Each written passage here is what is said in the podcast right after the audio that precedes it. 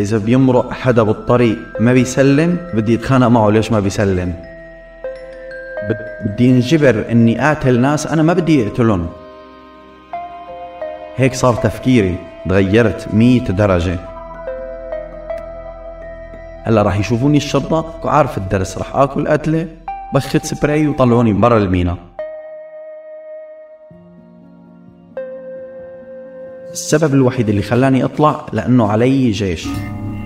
وما بدي أختم هذا الجيش بسبب الأوضاع بسوريا. ناس ماتت معنا يحاولوا بدهم يطلعوا يمسكوا أسلاك الكهرباء يموتوا. بتذكر اثنين ماتوا من السودان قدام عيوننا.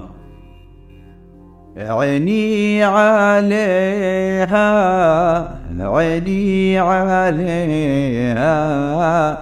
حران يا أهل الهوى يا عمي عيني عليها.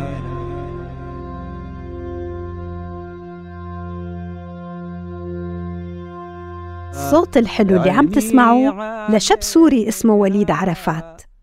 والحقيقة أنا ما عم بستضيف وليد كونه بيغني لكن مشروع فان وليد المتنقل للحلاقة في لندن لفت نظر الصحافي. وحرفة وبزنس الحلاقة الرجالية. مجال قليل ما تتسلط عليه الأضواء.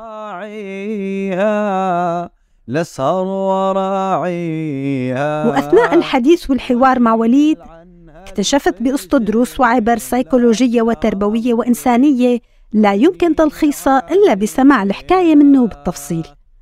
لنعرف كيف تحول وليد الطفل المؤذي المتنمر مفرط الحركة والنشاط لوليد الشاب الناجح the refugee boss اللاجئ المدير. عمي عيني عليها وعيني عليها. تحول كبير لشاب صغير. فركته الحياة بملح رحلة الموت.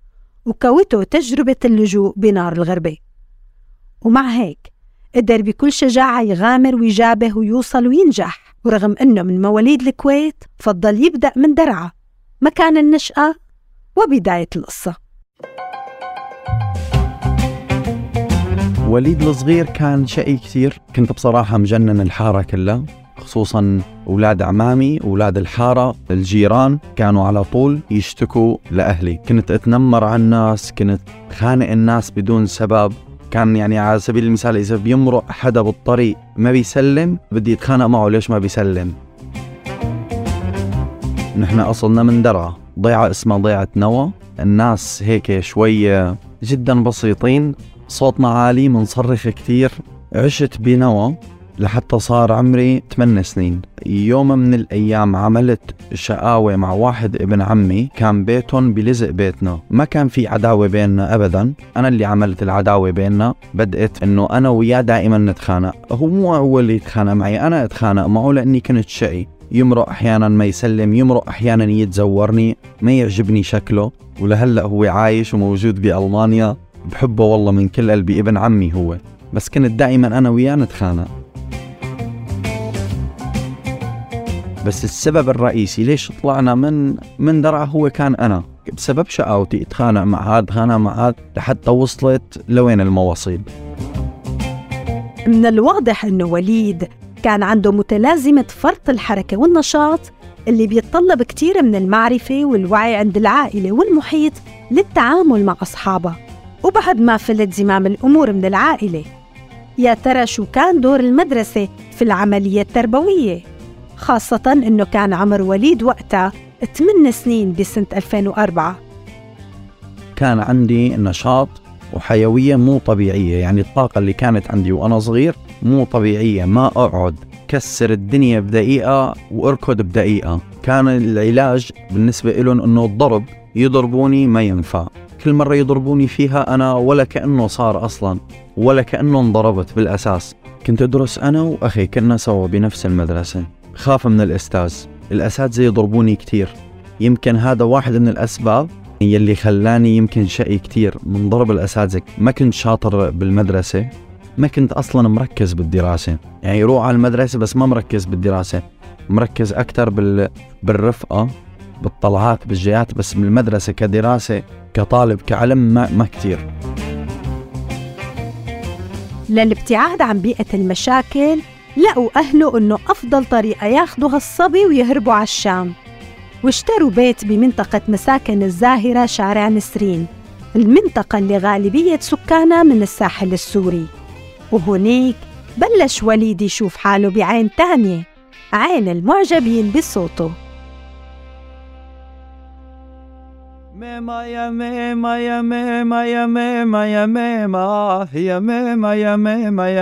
بس والله وأنا لسوريا يا ناس والله ومنها ولسوريا أنا لبوسها التراب يعني وصلت على الشام قلت خلص هذا مكاني. يوم من الأيام آه قاعد تحت بالحارة سمعت صوت حلو كتير كتير. حدا عم يغني. رحت لهونيك مع هي الجمعة اللي كانوا عم يغنوا استمتعت انبسطت كتير بالقعدة. عم يغنوا أجواءهم بيشربوا متة. هذا بيقول له الله يعني جود ومدري شو. أنا يعني أول مرة بيمر عليك. انبسطت كتير. هدول المقاطع كنت بدرع بجوز شوفهم بس على الفيديو. هلأ صرت شوفهم حقيقة. الناس عم تغني وهذا عم يسقف له. انبسطت. صرت يوم عن يوم كون بالحمام بالبيت مثلا. أجل لك الله. قاعد بالحمام غني جود. صدى انبسط جود. حواري الحبة قلبي ما هو الدين وهبنا القلب للغالي ما هو صاروا أحيانا رفقاتي سجلنا صوتك وأنت عم تغني. أنا فكروا عم يضحكوا علي. بس بعد فترة اكتشفت صوتي حلو. يعني عندي صوت ما عندي هالطبقات بس عندي صوت حلو. مثلا يكون عندي حبيبة غني لها موال كنت حب المجاملة من الناس. إنه والله صوتك حلو حدا يمدحني. أوه والله صوته انبسط هذا الشيء يسعدني.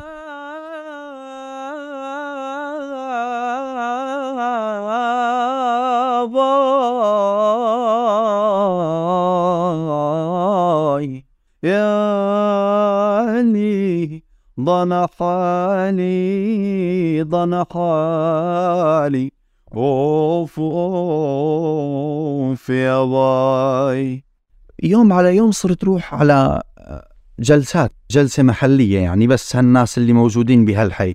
فلان يضرب موال فلان يضرب موال وليد يتشجع. أنا أتشجع كتير فوت أنا على الخط. حتى لو أعرف عندي أخطاء وصوتي ما مثل صوتهم بس على القليل أحاول. يوم على يوم صار صوتي يحلى أكتر وأكتر صار في تطور أكتر.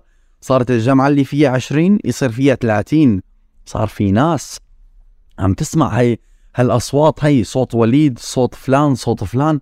صار في يعني تحدي صار في تحدي بال... بالأعداد. صرنا نشجع بعض. أه هيك أنا اكتشفت أنه عندي موهبة غناء. الناس صاروا كل يوم يتصلوا فيني تعال خلينا نسهر.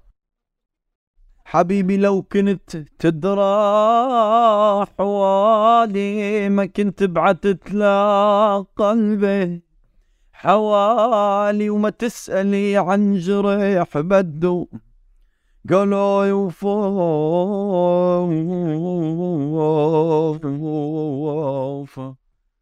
الولد الشقي طلع فنان بس للأسف ما توفرت له الفرصة ليصقل موهبته بالغناء.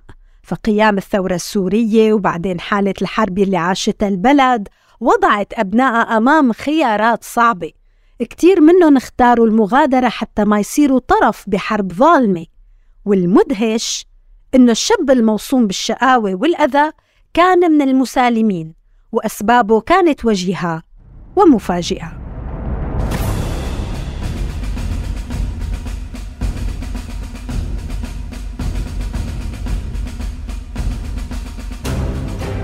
السبب الوحيد اللي خلاني أطلع لأنه علي جيش. وما بدي أختم هذا الجيش بسبب الأوضاع بسوريا. بدي انجبر إني قاتل ناس أنا ما بدي اقتلهم عرفتي علي كيف؟ ما بدي اقتل أي ناس لأنه بالنهاية هدول ناس يعني أنا لو إنه لنفترض سوريا بحرب مع دولة غير سوريا أي دولة تانية ما بطلع من سوريا. بضل هنيك وحتى لو وصل يعني حتى لو النتيجة كانت هي موتي ما عندي أي مشكلة عادي. بس إنه أنا أروح وقاتل ناس يعني منا منا وفينا لا هي بالنسبة إلي جريمة.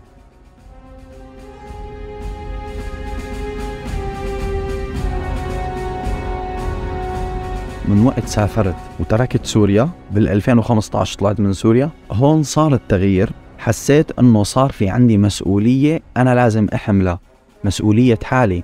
ما بقى في عندي أهل؟ أنا إذا عملت مشكلة أهلي ما راح يجوا يحلوا ولا المشكلة. أنا إذا بدي خرجيه بدي أروح أشتغل لحتى أطلع هي الخرجيه هيك صار تفكيري. تغيرت مية درجة. حتى حياتي تغيرت من ناحية المشاكل من ناحية الشقاوة يلي كانت عندي بطفولتي. مو شيء بعيد عني إني أعمل مشكلة بلبنان. بس هذا كمان تغير. صرت أفكر. مشاكل شلتها من راسي. مر حدا يسلم ما يسلم إن شاء الله عمره. أنا جاي لهون مشان أشتغل بس هذا الهدف الوحيد اللي أنا جاي من شانه على لبنان. ولقيت شغل 18 ساعة شغل بمطعم قرصون يعني. وعلى اللبناني كان آه، بعملة لبنان 30 ألف يعني فيك تقولي كنت أشتغل 18 ساعة مشان 15 باوند يعني العيشة بلبنان كمان ما نعيشة فكرت إنه لقيت أفضل حل إنه هو يمكن السفر. دور على حياة أفضل. طبعا أنا وقت ودعت أهلي بسوريا ما كنت مودعهم وداع إنه أنا خلص ما بدي أشوفكم. أنا على أساس رايح على لبنان وبدي ارجع بعد شهر شهر ونص برجع لكم. صعوبة العمل بلبنان للسوريين كانت دافع جديد للمغادرة. صار وليد يبعد أكثر عن البيت ويكبر وينضج على الطريق. ومن ميناء طرابلس لمرسين وصل على تركيا. وهنيك صار يقول لحاله وينك يا بابا؟ لتساعدني وتحميني. تعالوا نسمع كيف تصرف وليد لما صار وحيد. أول مرة بحياتي بشوف باخرة. عمري 17 سنة. أول مرة بسافر برا سوريا. نزلت بمرسين ما بعرف أي شيء. كل شيء كان غريب علي. ما حدا بيحكي عربي. أه، هلأ أنا كان الشيء الوحيد اللي بدي إياه بدي خط تليفون خبر أبي إني وصلت. شو بدي أعمل؟ بدي أسأله شو بدي أعمل؟ ما بعرف. ليش شب هيك صغير أشقر مبين أجنبي. قلت له بتحكي عربي قال إيه بحكي عربي؟ طلع حلبي. عبالي يجيب لي خط حكيت مع والدي قلت له أنا وصلت لهون شو بدي أعمل؟ فيه قاعد بمرسين بسكن شبابي الله لا يورجيكي. الله يذكرهم بالخير. حتى الحيوانات ما بتقبل تقعد فيه لهذا المكان. فتت على الغرفة نايمين فيها 12 واحد. لا المطبخ مطبخ لا الحمام حمام. وأنا وين؟ طالع من بيت عز. قعدت كذا يوم عندهم للشباب هون. لحتى تعرفت على شباب تانيين هونيك كمان طالعين على ألمانيا. بس حتى توصلي على ألمانيا لازم أول شيء تطلعي على اليونان. صرنا ندور على مهربين على الأرخص والأضمن بنفس الوقت. وكلياته بتركيا هنيك اكذب من بعضه يعني يقول لك مضمونة ب 800 آه، دولار 900 دولار مضمونة كانه عم يقول لك بدي شيلك وحطك باليونان. ما كأنه عم يجيب سيرة إنه بدكم تطلعوا ببحر بدكم تطلعوا 100 شخص بالقارب. ما يجيب لك سيره هي كلها. كل مرة بسمع عن رحلات اللاجئين بالبحر بتأثر. الحكايات ما بتتشابه إلا بخط السير بس المعاناة والخوف وتفاوت قدرة الناس على التحمل والتذكر بتعمل من كل قصة نسخة مختلفة. وليد بيتذكر أدق التفاصيل وحكالي على ثلاث محاولات للوصول إلى اليونان.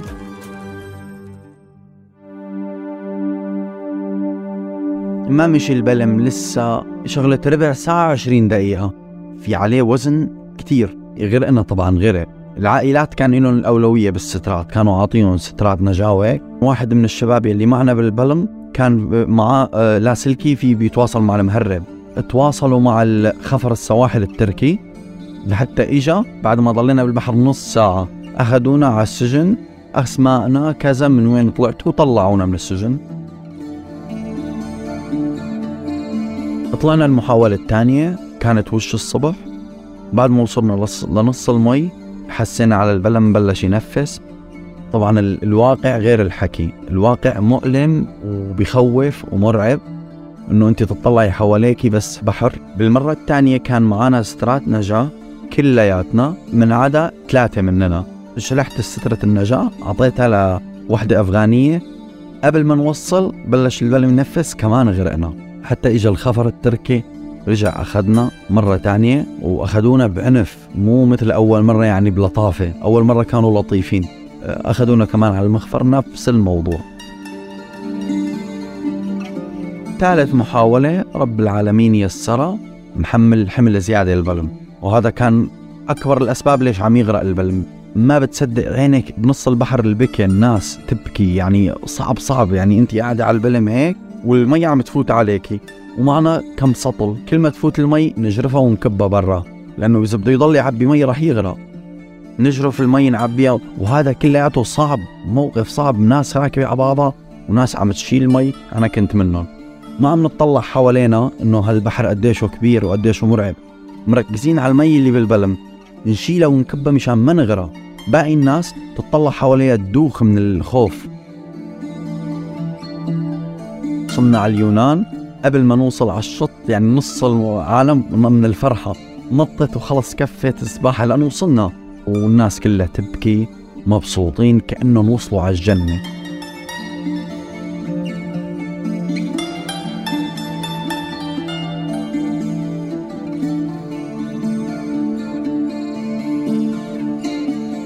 رحلة الوصول من اليونان لألمانيا كانت عجيبة. فيها كل الأهوال اللي بتخطر على بال إنسان. وبكل بلد من بلدان الطريق بتمشي أنت وخوفك وبينهش قلبك الرعب من متطرفين وكلاب بوليسية ومهربين وتجار وقوانين الهجرة. أنت لاجئ ما أذيت حدا بس حاسس إنه كل العالم ضدك وما بيفيدك شي غير عنادك وقوة قلبك. وإصرارك إنك ما تبصم بأي نقطة حدودية إلا بالبلد يلي بتختار بإرادة حرة إنك تكون لاجئ فيه. ولا تنسى دور يد القدر والاسم والنصيب والمقدر والمكتوب.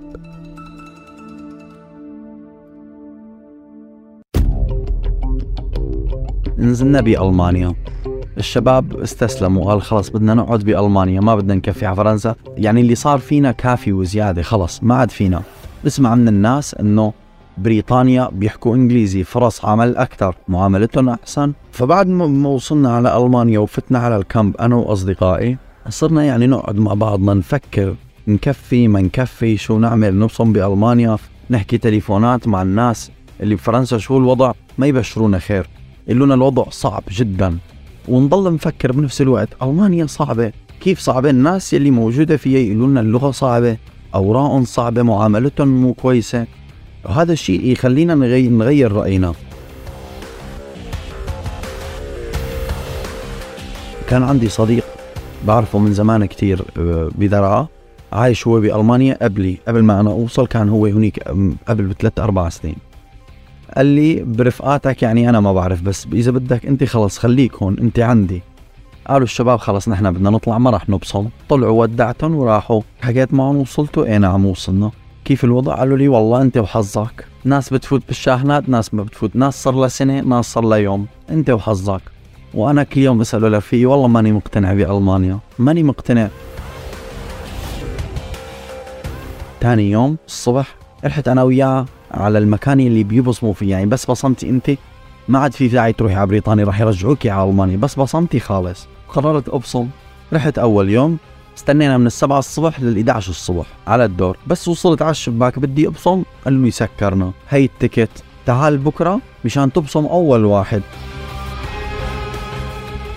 بنفس الليلة بنفس اليوم يلي أنا كنت على أساس بدي أبصم فيه بالليل هيك حكيت مع رفقاتي قلت لهم أنا بدي أجي على فرنسا. قالوا شو غير رأيك؟ قلت له أنا ما بدي إندم بعدين قول أنا بصمت بألمانيا وليش ما جربت إني أروح على فرنسا؟ بلكي الله يسر لي على بريطانيا ما بدي اعرفه قال لي رفيقي هلأ رحنا نبصم. شو غير رأيك؟ قلت له ما بحب إندم على شيء خليني على الأقل حاول. ما زبطت هالمحاولة برجع. ما تضل تحكي معي تقول لي ضل بالمانيا تعال احجز لي ticket بتكون خدمتني خدمة العمر. إجا معي حجز لي ال ticket زبط لي أموري ودعني ومشيت. وقفتنا الشرطة الألمانية. بيوقفوا اللاجئين يلي طالعين على فرنسا بيوقفوهم وبياخذوهم بالسيارة وبيرجعوهم على الكامب. بالليل الساعة 2 بالليل طلعت الشرطة على الباص صارت تشوف الجوازات شافوني لاجئ نزلوا تحت لس على سيارة الشرطة مو لجوا بس برا شي عشر أشخاص. كانوا هي الشغلات يعملوها كحاجز طيار أحيانا وأنت وحظك.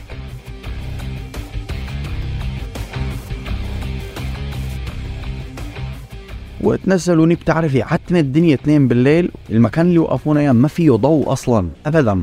فتلت أنا هيك هدول الناس هيك فتلت من الجنب الثاني ورا الباص صرت.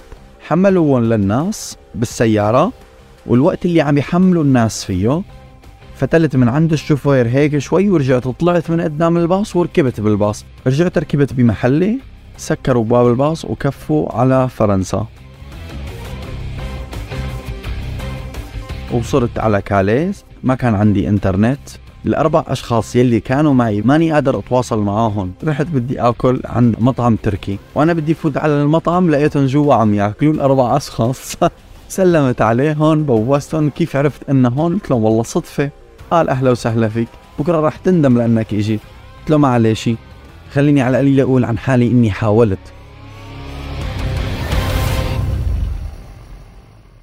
حكالي وليد إنه رغم الإصرار والتحدي اللي كان يظهره قدام رفقاته كان في مقابله لحظات إحباط وحزن وخوف وبكاء مرير.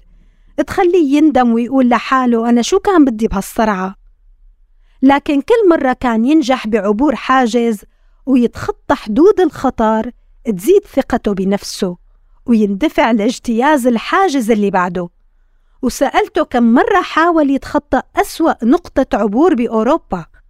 المعبر الحدودي بين بريطانيا وفرنسا كالي.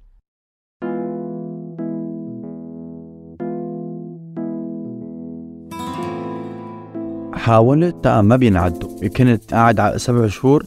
أحيانا يكون عنا مخططين إنه نطلع على ال parking اللي بيصفوا فيه هدول الشاحنات اللي بيطلعوا على بريطانيا. والمشي على هذا ال parking أحيانا بيكون ثلاث ساعات أربع ساعات. وتخيلي الصعوبة إنه يعني نروح ونقعد ليالي بغابات ننام ليالي حتى نركز على شاحنة معينة نطلع فيها نركب فيها. يسوق فينا على كاليس وبكاليس يرجعوا يمسكونا. كان معاهم بخاخ بيعمل عيون. بيعمل عيون لمدة عشر دقايق ربع ساعة ما بتشوفي شيء نفوت على المينا لجوا الكلاب تشم ريحتنا تطلعنا أو على السكان. لما بدهم يعملوا سكان تبين إنه في بشر بهي الشاحنة. قبل ما ننزل من الشاحنة يقولوا لنا كم كم يضلوا يقولوا كم. وقت نيجي بس نقرب عليهم يبخوا هذا على عيوننا. أحيانا ما يزبط الباص معنا الشاحنة. نحاول على القطار لأنه في قطارات وفي مينا. نحاول على القطارات. ناس ماتت معنا يحاولوا بدهم يطلعوا يمسكوا أسلاك الكهرباء يموتوا. بتذكر اثنين ماتوا من السودان قدام عيوننا.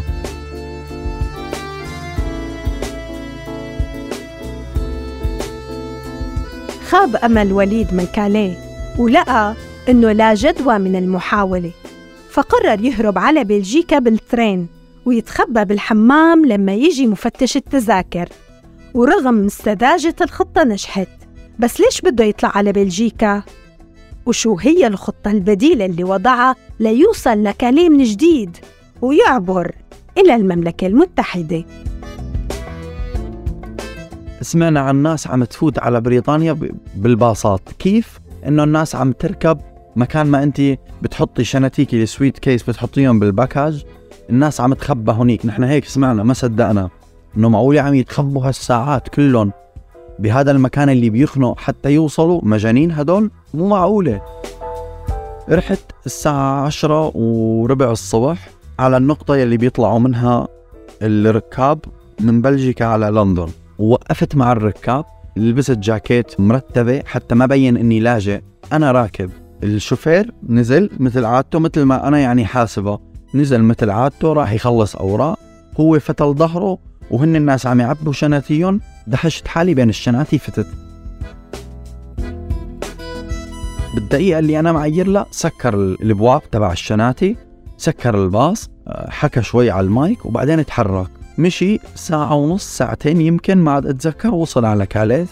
كمان حكى على المايك اللي فهمته إنه راح يفتحوا الابواب وينزلوا الشناتي يعني أنا هون قلت تبهدلت. هلا راح يشوفوني الشرطة وعارف الدرس راح آكل قتلة بخت سبراي وطلعوني برا المينا. ما كذبوا خبر والله فتحوا نزلوا الشناتي كل واحد أخذ شنطته وهن عم ياخذوا شناتيهم نزلت أنا شافوني أشرت لهم بإيدي إنه ما تحكوا. بالفعل ما حكوا أي شيء نزلت ووقفت معهم إجت الشرطة عم تدور على لاجئين مثلنا الشرطة ما انتبهوا إنه أنا لاجئ معي شنطة. فكريني راكب. أنا من خوفي ما فتت بدهم يفوتوا على مثل الهجرة والجوازات بختموا فيها يفتشوا لهم الشنطة على القشاط ويطلعون على الطرف الثاني من الباص إنه خلص تفتشوا هدول أنا خفت فوت على الهجرة شو بدي فوت أعمل؟ معي جواز سوري. فضليت واقف برا. إجت شرطية قالت لي إنه أنت ما فيك تضل موقف هون. أنا فهمت عليها ما بعرف أحكي. إنه okay خلص شكرا. فهمت. فتت لجوا. ضليت طبيعي ملامح وجهي طبيعية ما مبين علي خوف ابدا. مرتاح كثير قلق ما في ابدا. موقف مثلي مثل باقي هالناس على الدور. فأنا صار قدامي شخص واحد لحتى أوصل على الشباك اللي بيختموا الجوازات شخص واحد بس قدامي. يعني إذا مشي هذا الشخص خلص بيلاقوني.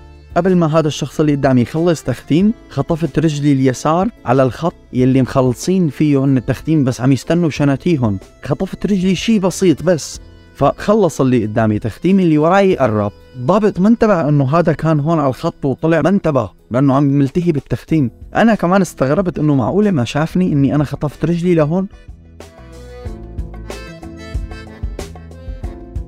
تبع الشناتي ما له علاقة بالتختيم. له علاقة بس تفتيش. ما بيشيك جوازك.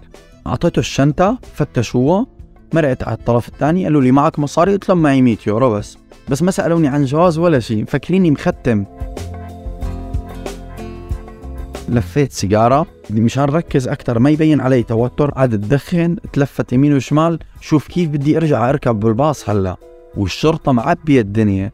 صار كل زبون من الركاب يلي بالباص اللي أنا فيه كل زبون يجي أطلع فيه سلم عليه أحمل له الشنطة وحطه بالباجاج.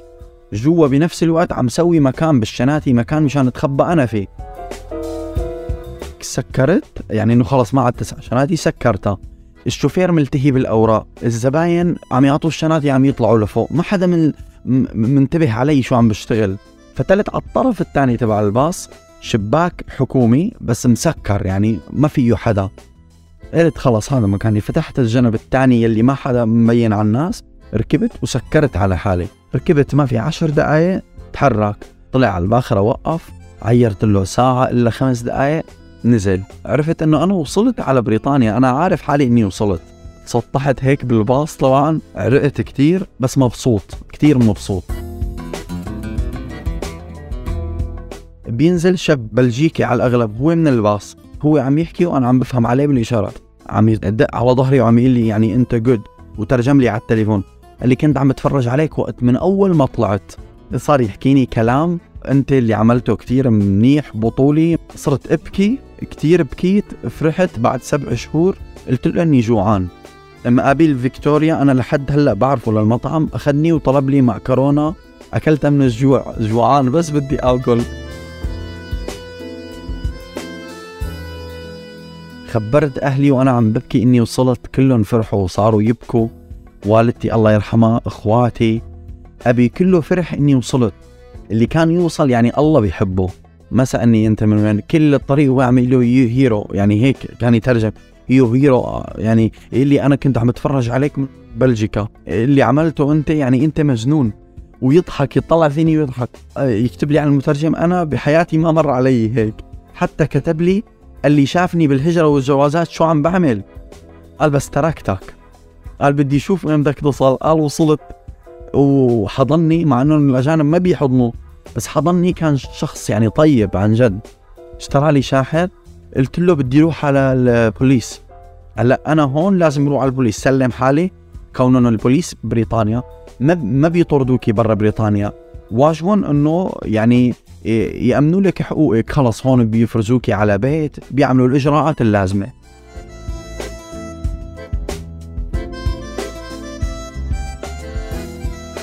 هلأ ما بيكفي توصل على مخفر الشرطة. المهم تقدر تشرح لهم حالتك وطلبك. ووليد ما كان بيحكي ولا كلمة إنجليزي. وما في حل للتفاهم مع الشرطي غير عبر برنامج الترجمة. بس للأسف كان الموبايل خالص شحنه.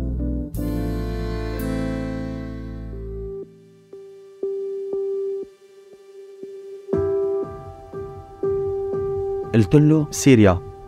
وفرجيته جواز. ما فهم شو يعني Syria ما فهم. يعني أنت شو عامل؟ دق اسمي ما لا شيء. قال لي حكى بالإنجليزي إنه ما في شيء. أنا بدي فهمه إنه أنا لاجئ. خذوني كلبشوني يعني خذوني طيب. قال لي ما في شيء. وطردني برا فكرني بجوز سكران أو مجنون.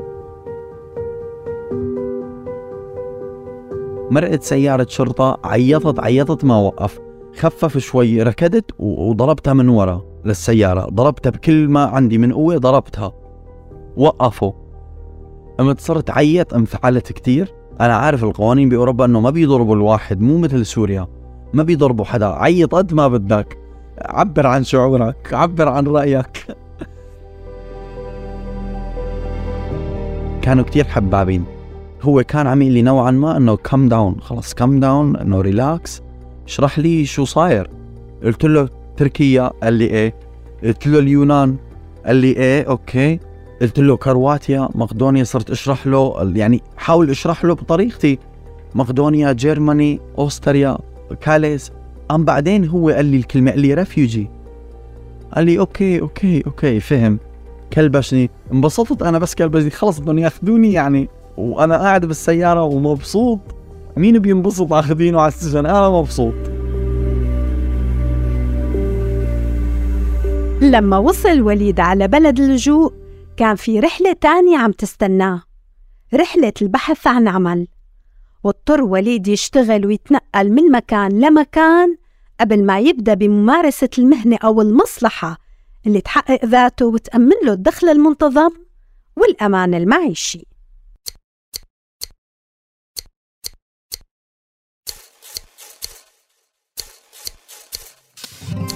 صديق من أصدقائي كان عنده محل حلاقة بسوريا. كنت أقضي كل وقتي عنده هونيك. كان عندي فكرة عن الحلاقة مو إنه ما كنت أعرف. كنت أعرف احلق بس ما كتير. بعد ما استلمت الإقامة هون ببريطانيا وصرت أسعى إني أدور على شغل كنت متأكد إني ما رح لاقي شغل حلاقة كوني ما بحكي لغة ولسه جديد على البلد فصرت أدور على أي شغل بيطلع مصاري. ما مهم شو الشغل واحد من أصدقائنا أدلني على مطعم قال لي إنه عم يدوروا على ناس بتشتغل. رحت لعندهم وبالفعل اشتغلت عندهم مدة ست شهور بس ما كنت مبسوط أبدا. طلعت على شغل تاني شركة مواد غذائية يعطونا كتير مصاري قليلة ويشغلونا ساعات أطول. انتقلت من آه، شركة المواد الغذائية على شركة شحن. كنت أشتغل خمسة أيام من التنين للجمعة. فقررت أنه بالسبت والاحد أحسن ماني قاعد روح دور على شي محل حلاقة مرن حالي من أول لجديد بلكي بلاقي لي شي مصلحة ثابتة طور من شغلي وأعمل مصاري أحسن يعني. واحد من السبت والاحد اللي كنت معطل فيهم نزلت وصرت أسأل محلات الحلاقة إذا أصلا شغيل. كنت أشتغل عند الحلاق من 9 الصبح ل 9 المساء آخذ 30 pound سبت وأحد. وأيام الأسبوع أشتغل بالشركة الشحن بس ما كانت هميتني المصاري كان همني إني أتعلم المصلحة. قررت إني أدور على محل حلاقة كوني صرت أحكي إنجليزي وصرت معلم بالحلاقة إني أدور على شيء أحسن وفيه مصاري أحسن. وبالفعل لقيت محل أحسن واشتغلت فيه لمدة ثلاث سنين اجى ال lockdown قعدت بالبيت أسبوع. ما تحملت القعدة اختنقت كتير كوني ماني متعود إني أقعد بالبيت ابدا. كان عندي شوية من رفقاتي. بعد ما صرت روح أحللهم بالبيوت شفت إنه أنا عم طلع مصاري أحسن من المحل الحلاقة اللي أنا كنت فيه. بس شو المشكلة؟ إنه انت بدك تروحي لعندهم بالسيارة.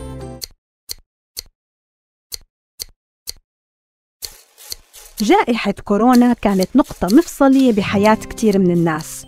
فما قبل كورونا لا يشبه أبدا ما بعدها. سواء بالأثر السلبي أو الإيجابي بعالم الأعمال. ومن الناس اللي نقشت معهم وعرفوا يستغلوا الوضع ويجمعوا مصاري وليد عرفات.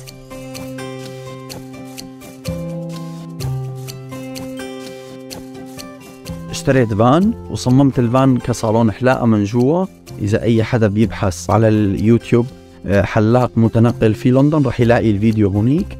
وصرت أنشر الحلقات اللي بحلقها على المواقع اللي أنا سويتهم. اشتغلت هاي الشغلة على الفان تقريبا سنة وسبع شهور سنة وثمان شهور. وكان كتير الشغل الحمد لله منيح يعني. وأنا كنت عارف مو إنه ما كنت عارف شغلة الفان ما راح تشتغل لمدة طويلة بس بفترة اللوك داون وبالفعل الحمد لله اشتغلت وعملت مصاري منيح فيها الحمد لله. وهلأ بعد ما رجعت فتحت محلات الحلاقة. كل مين صار يروح على الحلاق اللي قريب على بيته. اشتغلت بمحل حلاقة هلأ ثابت وعم فكر يعني إن شاء الله هلأ بهالفترة افتح محل حلاقة ثابت لإلي أنا ومع الأيام إن شاء الله أروح بفتح بجوز محل تاني وثالث وأسس وطور من حالي أكثر يعني. أكيد المحل راحة أكثر مساحة أكبر الناس بتاع خلص الناس اللي بتيجي على هذا المحل إذا عجبتها الخدمات اللي انت عم تعطيها اياها رح تضل تيجي يمكن لبعد 20 سنة على هذا المحل راحة نفسية أكثر وراحة للزباين كمان المعدات والحلاقة هي 40% من من شغل الحلاقين، ال 60% الثانية هي كيف أنت تعاملك مع الزبون. ما مهم كثير عنده الحلاقة بس المهم عنده إنه هو ارتاح له للحلاق، ارتاح لطريقة كلامه لصدقه معاه يعني ارتاح له كثير. أنا بالنسبة إلي كزبون إذا حبيت معاملته معي أكيد ما راح أغيره. بنحكي قصص حلوة أنا وياه. ما بحسسه إنه أنا جاي أحلق له وآخذ مصاري وأمشي. كأنه أنا جاي رفيقه لعنده. جايين بنشرب شيء يعني أنا زبايني. وقت كنا نقعد بالفان ما بس نقعد نحلق ونمشي. لا نسمع أغاني نحكي قصص. طبعا ما كل الناس عندها وقت. بس أنا عم بحكي لك إذا الواحد بده يربي زبون هي الطريقة كتير بتساعد. بصير يحب إنه يحلق بس عندي. نجاح وليد وتركيبته الإيجابية المندفعة باتجاه أهدافه فادته بالعمل. وساعدته يتعلم اللغة الإنجليزية بفترة قياسية رغم أنه ما كان بيعرف منها ولا كلمة. بأول محل حلاقة اشتغلت فيه الناس فادوني كتير اللي بيشتغلوا فيه ما حدا بيحكي فيه هون عربي. وهذا الشيء ساعدني كتير إني أتعلم لغة. وقت اشتغلت بالمحل حلاقة الثاني. هذا المحل حلاقة الثاني كان كله انجليز واشتغلت عندهم ثلاث سنين قويت لغتي كتير كتير منيح. رحت على كوليج لمدة أسبوعين وبعدين فصلوني لأنه دوامي بالكوليج كان من السبعة للتسعة المساء. وأنا خلص شغل يا الستة يا السبعة دائما روح متأخر. تأخرت ثلاث مرات فصلوني من الكوليج. لهيك قررت إنه خلص أتعلم اللغة لحالي مع الناس والحمد لله تعلمت لدرجة أو لمستوى إنه أنا ما بعتاز أي حدا تحت أي ظرف كان. لا سمح الله عندي شيء مع المشفى عندي شيء مع الشرطة عندي شيء مع المحاكم لا سمح الله. بخلص حالي بكل شيء بدون مساعدة أي إنسان.